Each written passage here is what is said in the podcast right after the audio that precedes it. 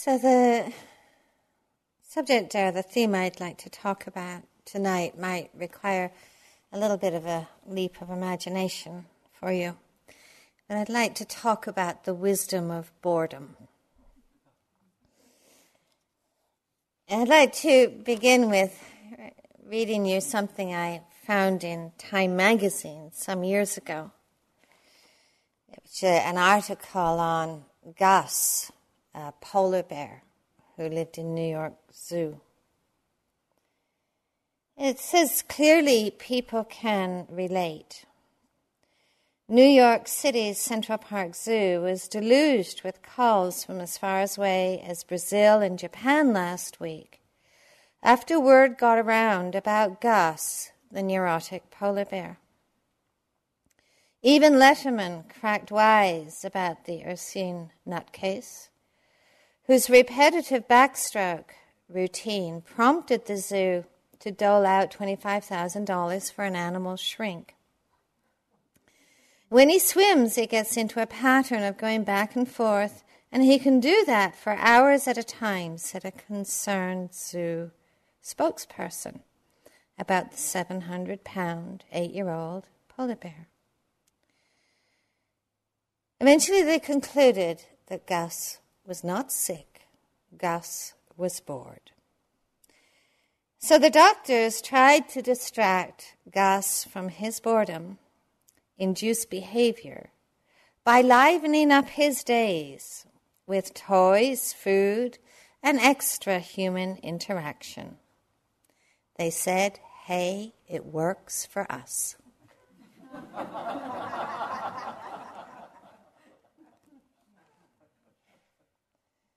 now, apparently, our culture is suffering an epidemic of boredom. In fact, boredom is being blamed from all, for almost everything from depression to stress to street violence for, to, for addiction. Boredom is blamed for overspending, for car accidents, and even for suicide. And it's reported that countless people are living in an ongoing state of reaction to even the possibility of being bored. Now, I'm sure today, at least a few of you have had just a little taste of boredom. And probably know it's, it is one of the most difficult states to be with. And I, I think in our culture, boredom is often seen as a taboo, as a kind of failure of our life. And it is a state that drives a lot of behavior because we tend to do a lot of running from boredom. And in truth, I think the discomfort of this feeling or the discomfort of this state can generate an enormous amount of restless and agitated behavior and choices. So I don't feel that we can really afford not to understand it and to really, under, to really understand what we are even talking about when we say we're bored. Now, perhaps there is a deeper, more significant and transforming shift that we can make in ourselves, and I do admit this is a bit of a stretch. From seeing boredom as a problem to be solved to boredom as potentially a very fertile ground of wisdom. And there may indeed be something quite fundamentally important about us about who we are that maybe only boredom can teach us. And first of all, it's useful to acknowledge that even the word boredom didn't enter into the English language until well into the 18th century. So it's a relatively new word, um, and even a relatively perhaps new experience you know, if you read some of the great religious texts from the Buddhist suttas, you know, to the Bible, to the Quran, you know, there's a recognition of a lot of timeless human emotions, you know, greed and anger and jealousy and fear, been around for a long, long time. But you won't find any mention of the word boredom.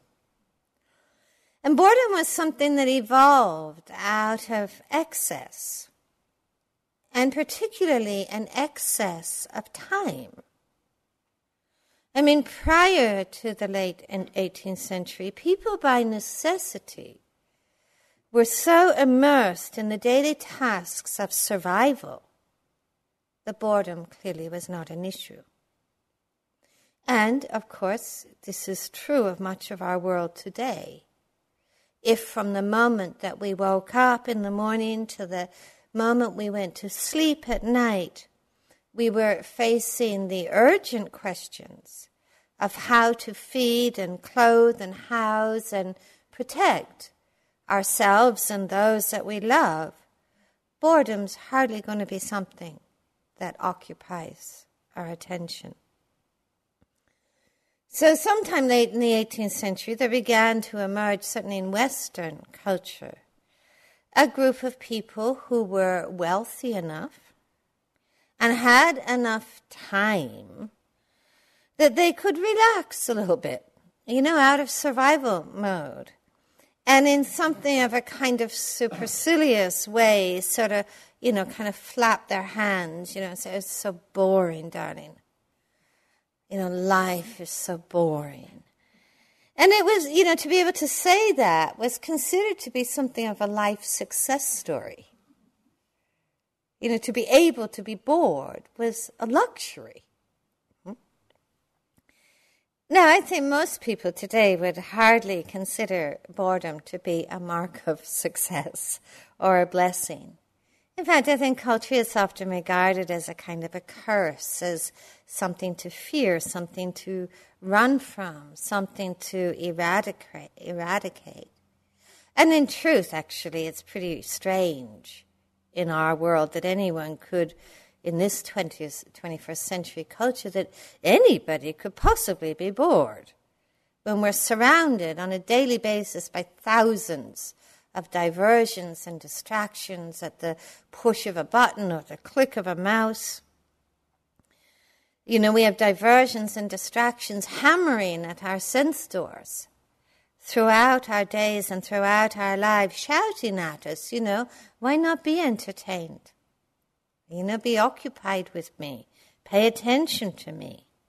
And yet we discover, I think most of us discover, unlike Gus's story, it really doesn't seem to work.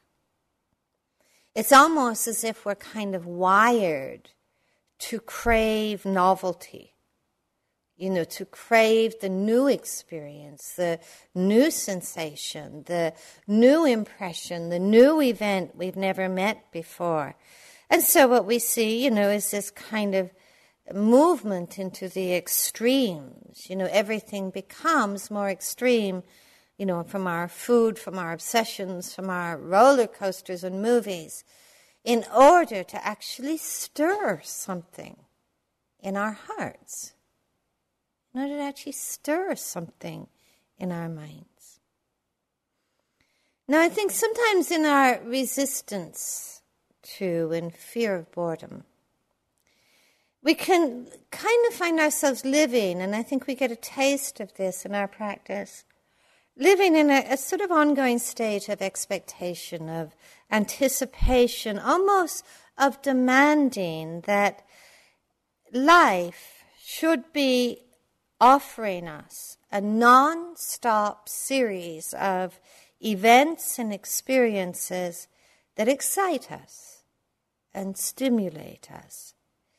And if life doesn't offer something to excite us, it should at least give us something to do. At least need something to do, something to fix, or a project to work on. And sometimes it seems that the absence of something to do or to fix is, has the effect of almost depriving us of a sense of meaning. So I think it's truly no wonder at all that we actually can find it so hard just to sit, just to walk, just to breathe, just to listen. And, you know, we see that, you know, we see when that it's really hard to do that, to find that simplicity of just being we, we get even creative with our breathing and our walking. You know, people report, you know, it's so boring, you know.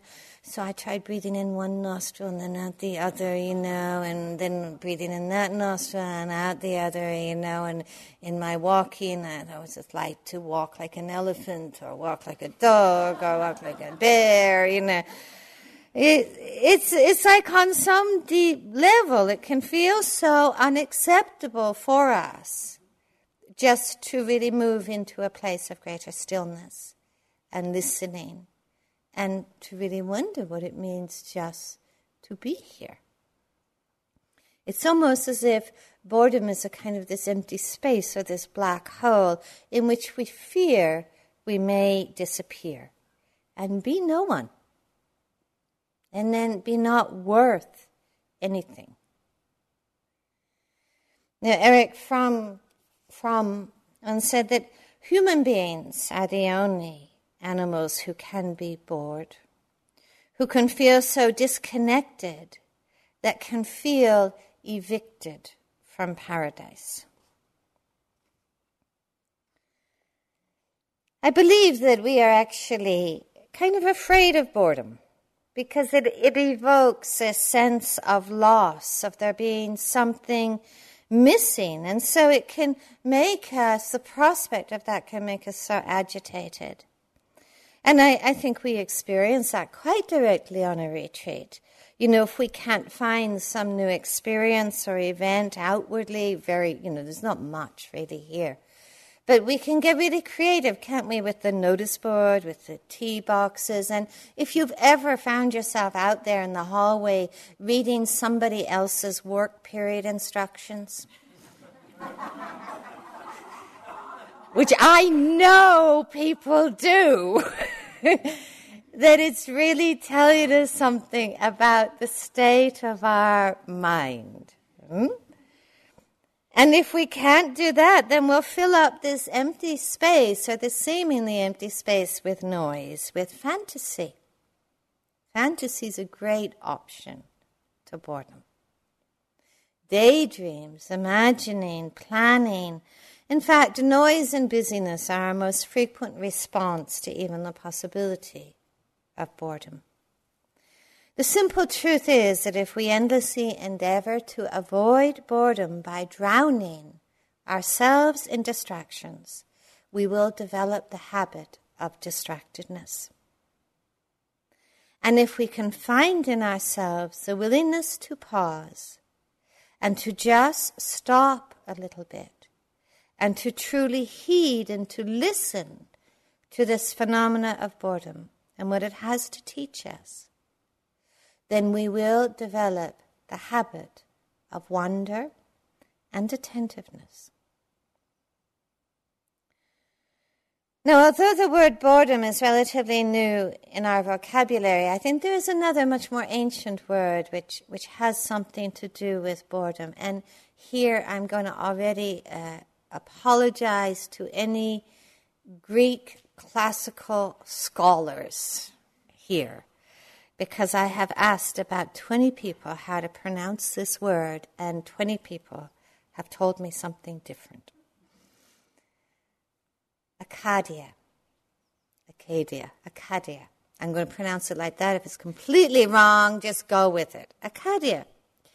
In the early desert, fathers and mothers, monks and nuns, who would leave the busyness of their world and retreat to the deserts to contemplate and meditate, to really dedicate their hearts to a very deep spiritual path of awe and awakening. They identified something called the demons of noontide. The demon of noontide. And they call it, I think it's Acadia.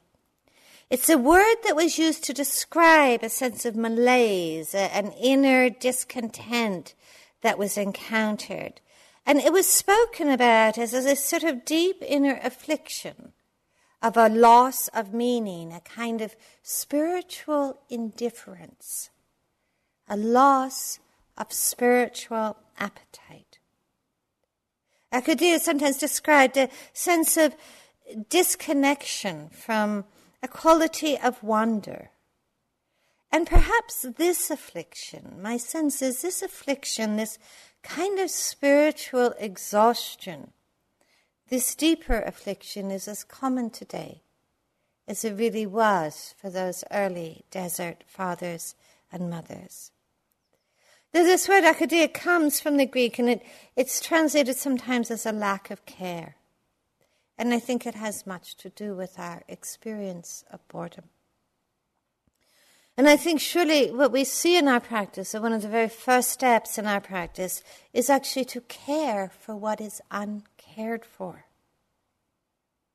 To care for this sense of disconnection, a loss of wonder that we might describe superficially as boredom. Boredom is certainly a mental discontent, a mental discomfort. It's, it's a kind of dis-ease of our hearts that is not being attended to. And our practice is to attend to what is not attended to. We have a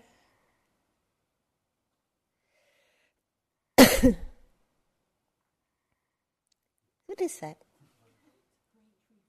It's a great tree frog. Thank you. I thought it was somebody snoring. really bored. Eh? He just got right in there with the boredom piece. I think it's really important to understand that we are not only bored with the world, we are really bored with our own mind. You find that? initially what looks so incredibly interesting in this mind,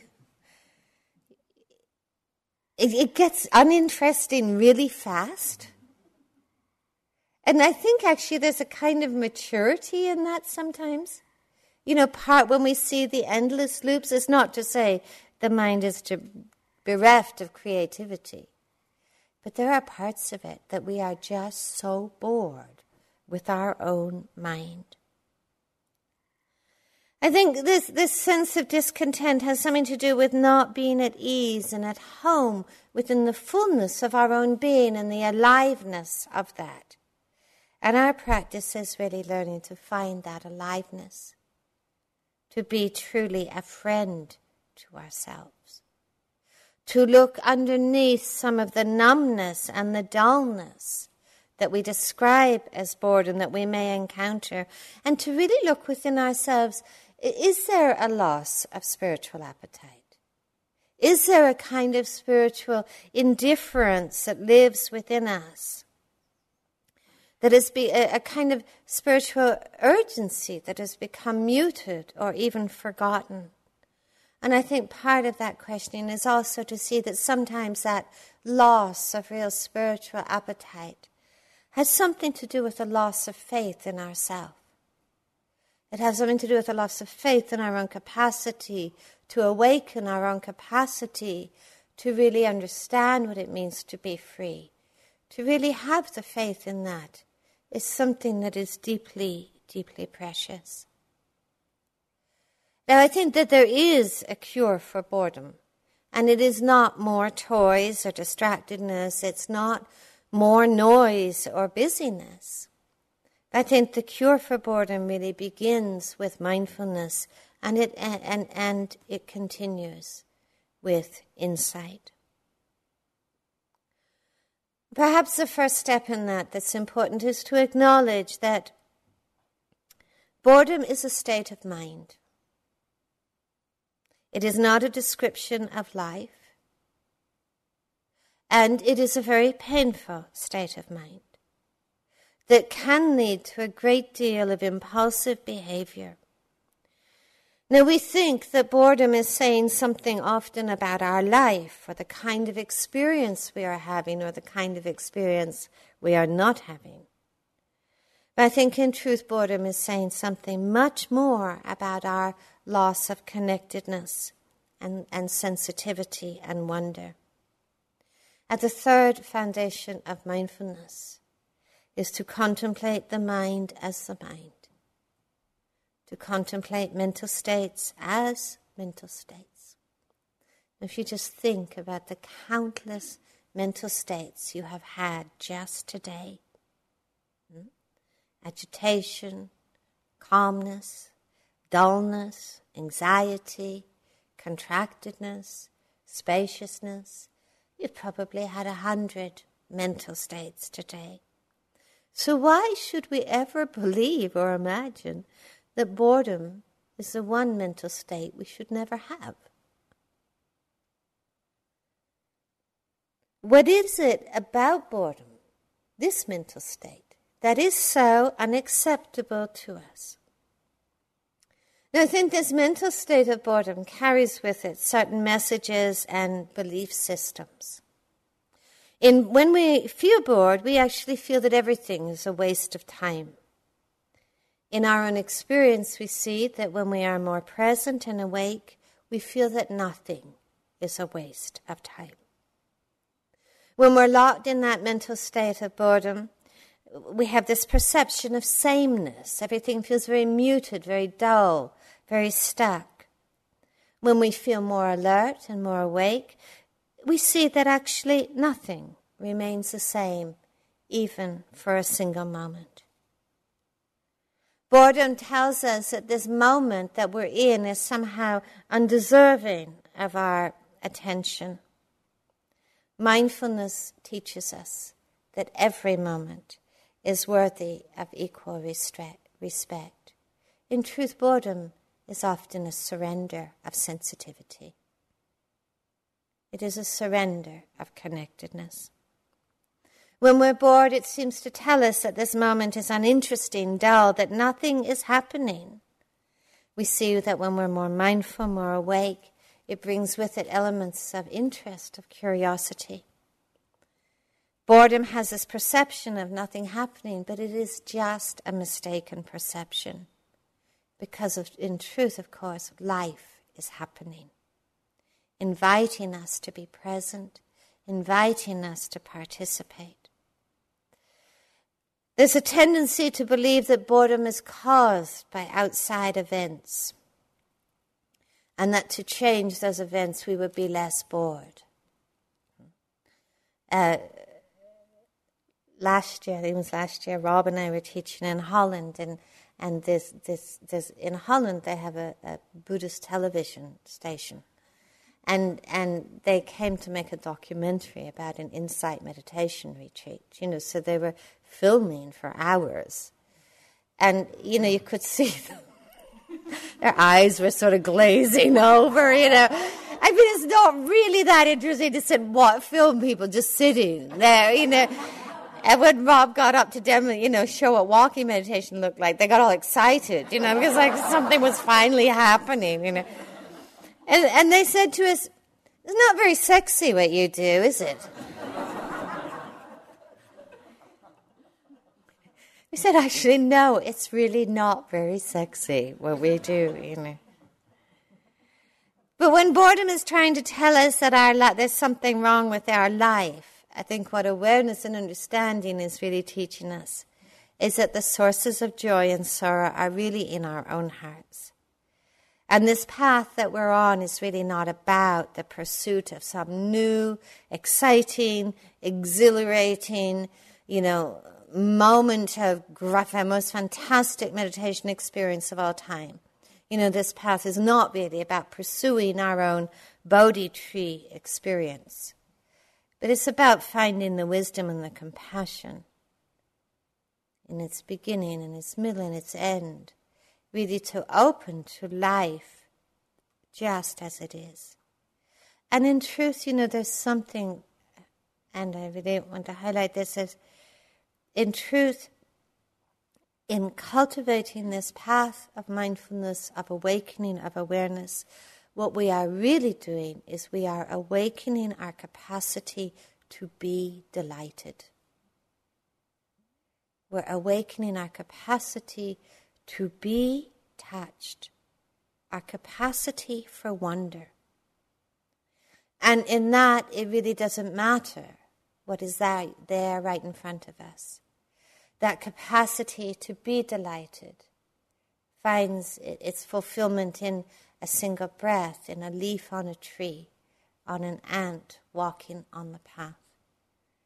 It is that capacity to be delighted which is actually, in a very real way, reclaiming our heart.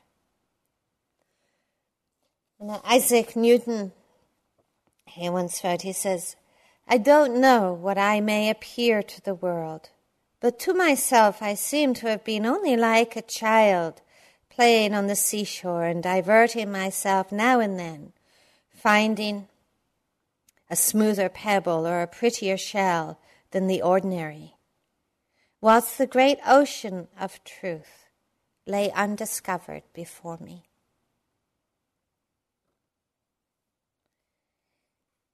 Now, if we can acknowledge boredom as a state of mind and just learn to begin to relax into it a little, not too much, please, because then you fall asleep.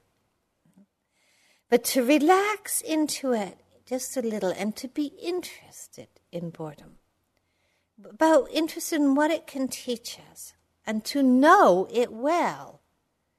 You know, there's a Zen a Zen teacher once said, if you're bored with something you're doing, do it for another five minutes. If you're still bored, do it for another 10 minutes. If you're still bored, do it for an hour. If you're still bored, do it until your heart awakens.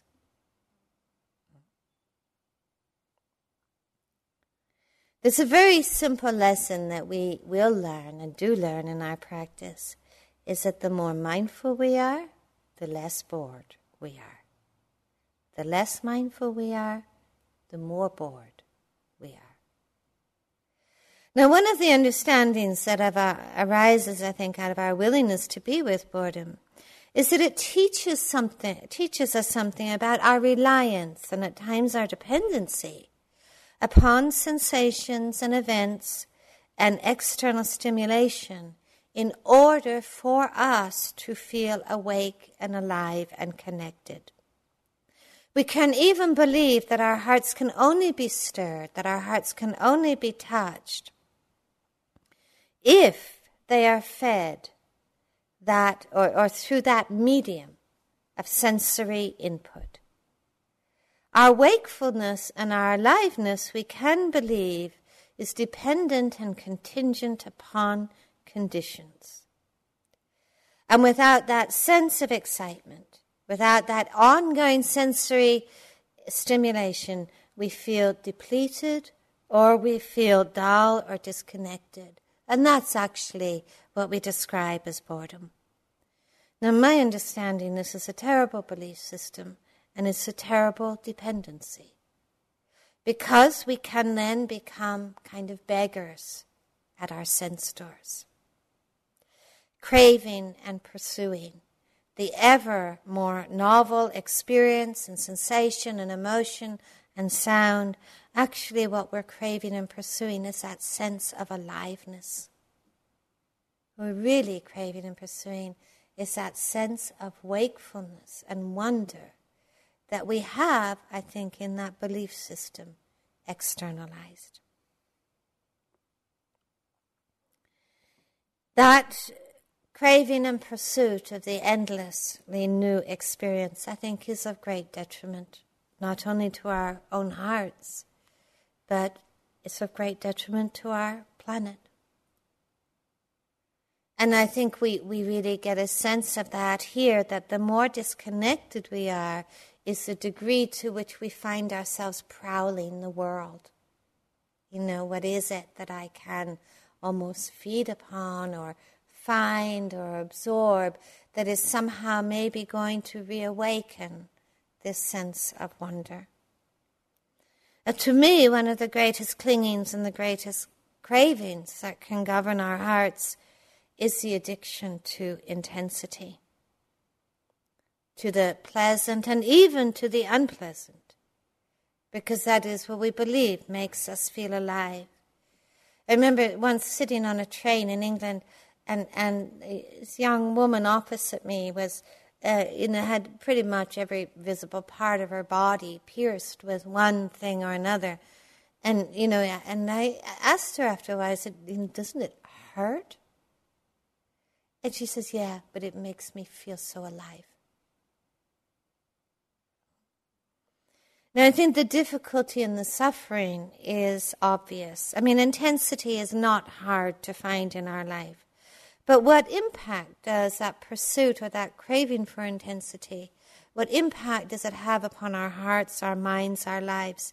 We may actually even see or sense that this sensory overload has something to do with us possibly even reaching a point where we find it increasingly difficult to respond with much depth to anything at all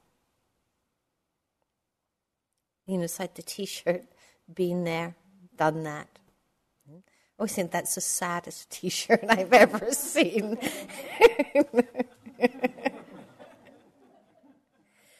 now, the difficulty that, that I think many people can experience on the first days of a retreat has something to do with a kind of withdrawal symptom.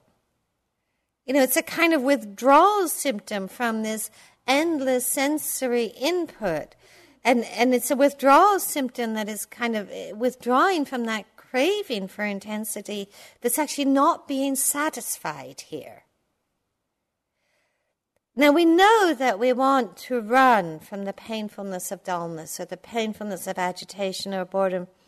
But if we stay, stay and, and, and can be patient, we may begin to see that that painfulness is actually the painfulness of beginning to wake up of beginning to discover a simpler sense of ease, beginning to rediscover our capacity for sensitivity and for peace within the greatest simplicity. It's a way of reclaiming our capacity to be delighted and our capacity for wonder. If we truly believe that our aliveness and our wakefulness is ever more dependent upon sensory impression and experience, then we have made this world of that is unreliable, unpredictable, changing conditions. We have made this world the gatekeeper of the happiness and freedom of our own hearts and minds. And that is when we can become like hungry ghosts in this world you know, prowling with never ever feeling there's ever enough. And always a sense of lack. We don't actually need to be a hostage to that sense of dependency or belief system. And our path is, is really to liberate ourselves from that dependency and belief system and to really know what the Buddha spoke about when he spoke about learning what it really means to abide independent, not governed by anything. Kabir has this wonderful poem. He says, I said to this wanting creature inside me, What is this river you want to cross? There are no travelers on the river and no road. Do you see anyone moving about on the bank or resting? There is no river and no boat and no boatman. There is no tow rope either and no one to pull it. There is no ground, no sky, no time, no bank, no ford. Be strong. Uh, he said, and, and there is no body and no mind. Do you believe there is some place that will make the soul less thirsty. In that great absence, you will find nothing. Be strong then and enter into your own body, and there you will have a solid place for your feet. Think about it carefully. Don't go off somewhere else. Kabir says this just throw away all thoughts of imaginary things and stand firm in that which you are.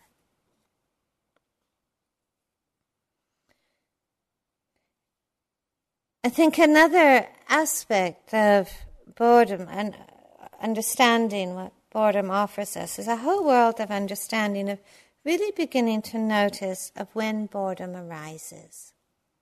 What is the ground from which boredom arises? For you notice you're rarely bored when we are offered an outpouring or inpouring of pleasant sensations or events or sights or thoughts then we're really energized, aren't we? We're really awake, we're really connected. If we brought in here hour after hour, you know, if we had cabarets and whirling dervishes, you know, and concerts, so it would give us something to engage with, you know. Although even then our wakefulness really might last a very short time.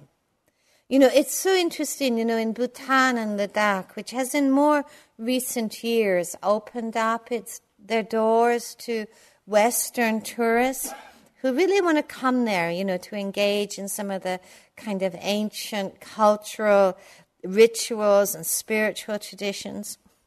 The monasteries have even received instructions to shorten some, the length of some of the sacred dances in response to Westerners' low tolerance for boredom. Now, we're rarely bored if in our mind there's a whole lot of, you know, very enticing, pleasant fantasies and wonderful daydreams, you know, or uplifting emotions, or, you know, some pretty neat meditation experience. You know, we're not bored. It's almost as if the pleasant sensation gets associated with that wakefulness, and it gives us a direction. It gives us something to do, someone to be. We're also very rarely bored in the midst of the deeply unpleasant or painful. I mean, have you ever sat in a dentist chair getting a root canal and said, "This is really boring"? And, and or you know, it, or if there's a strong emotion of anger or rage or jealousy, in truth, you know, however painful they may be, we're certainly not bored. We're not bored when our back is in agony, when we meet a dif- difficult illness, the painfulness of an obsessive thought. We're certainly not bored in those moments when our worlds seem to crumble and fall apart, when we face loss. Again, these can be some of the most deeply wakeful moments in our life.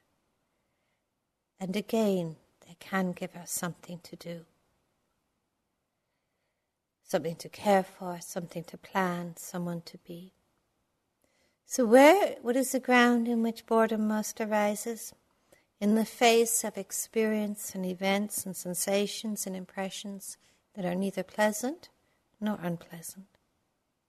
It really is the second foundation of mindfulness to contemplate feeling as feeling, the pleasant, the unpleasant, and the neutral. That contemplation is really the birthplace of equanimity and balance. The equanimity that is born of being willing to be equally near the pleasant, the unpleasant, and the neutral. Now, the neutral, this is so interesting. There's a lot that is kind of neither pleasant nor unpleasant in our day. Neutral thoughts, sounds, sensations, events you know, and I actually think that this is one of the most enlightened places to practice. Because to deeply understand our relationship to the neutral often is a doorway to discovering a tremendous sense of ease and an understanding that has the power to release us from the extremes of craving and aversion that arises often, most often, in relationship to the pleasant and the unpleasant. Now, in the neutral, we can discover a very profound sense of ease and space and wakefulness. Now, we don't, we're not really very fond often of the neutral. It's the truth. We don't like it much. You know, it's often the place where we flounder and get numb and space out and fall, you know, just fall out of wakefulness. We say, oh, nothing's happening. Or more often, in the face of the neutral, we, we launch ourselves into craving and agitation because it's so uncomfortable. We say something's wrong here, something's missing, there's nothing to do, there's no one to be, and we can feel so much anxiety and even panic in the face of that. I think often the neutral can feel like a little bit like a deprivation, almost like a small death of self. And what is revealed is how much of our sense of who we are, our sense of self, is actually an event that arises dependent upon other events. A pleasant event, pleasant self. In an unpleasant event, there's a sense of self that arises in relationship to that sense of self arises in relationship to the events of emotions, of thought, of body experience. Events that we react to often with wanting and not wanting, with craving or aversion. Events upon which are the foundations upon which we build a sense of who we are through our reactions and through our doing. Now, the neutral can be kind of a scary or a confusing place to be because we don't know what to do with it. And it doesn't seem to appear to offer any of this, except again through another reaction when we want it to go away. Now, there's something I think about a tremendous insight in learning to practice in the neutral zone. Clearly, we need to learn to practice the, with the pleasant. We need to learn to practice with the unpleasant. But there's a tremendous insight in learning to practice in the neutral zone, what I call no man's land or no woman's land, you know, because there's no one to be there. If we can just see past the aversion or the resistance that arises and be interested so the neutral doesn't descend into dullness or boredom. And quite frankly, there's a lot of moments in our practice and in our life, it's just not much happening. It's okay. Why does something have to be happening? We can see if we take away the aversion and the craving for the neutral, it has a remarkable closeness to a very deep sense of calm and eventlessness. An eventlessness. And sometimes I think, on its most deep level, mindfulness actually has this quality of eventlessness because nothing is isolated with reactivity. That's not boredom, and it can be a very profound wakefulness, but it's also not clinging to events. So it's not building a sense of self upon various, uh, uh, upon this impressions that are isolated in this flow of impressions that are part of every moment.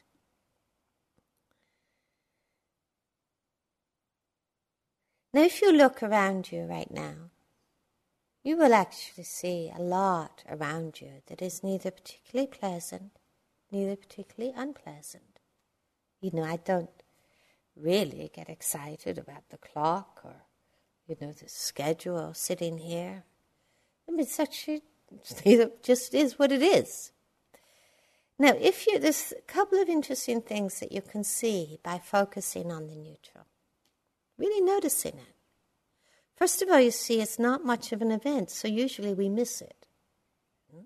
because we're so busy looking for an event to build our sense of who we are upon.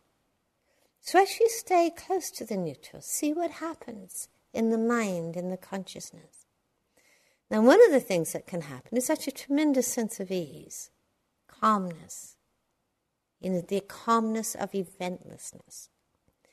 The other thing that can happen is we really see that when we pay attention to something that looks at first quite neutral, that the very nature of our interest awakens that which has previously been kind of excluded from our attention because it's not, it's not something that we can get something from. But our attention actually awakens the world. Pay attention to anything that's neutral, and you really see the way in which your interest and your attention actually awakens that world of that moment. Now, this is a tremendous gift and skill and art that we're really learning to cultivate in our practice. Where there is interest, there is wise attention. Where there is wise attention, there is the awakening of the moment.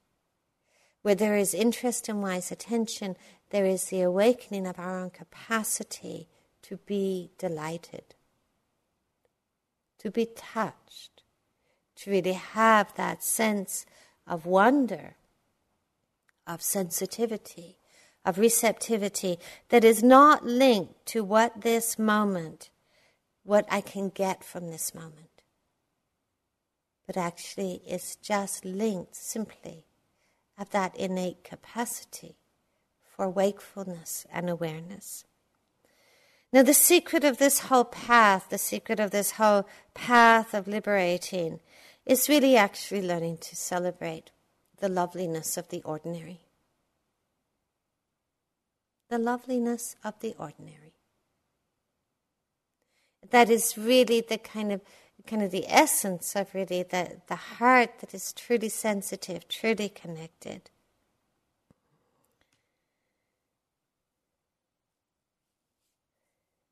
Albert Einstein once said, The most beautiful thing we can experience is the mysterious. It is the source of all true art and all science. One to whom this emotion is a stranger who can no longer pause to wonder and to stand wrapped in awe, is already as good as dead. Their eyes are closed. So, this is something actually to truly experiment with, to explore in the practice here, to really take those moments to pause to really see how we build our sense of who we are upon the changing events of the world, to really sense the freedom of not being a hostage to those changing events. Learning to pause and just see, just connect outwardly and inwardly. Learning through that interest and attentiveness to awaken that sense of wonder and awe and sensitivity and receptivity awakening our capacity to be delighted, and within that, also the greatest equanimity, the willingness to be equally near all things. We just take a moment quietly together.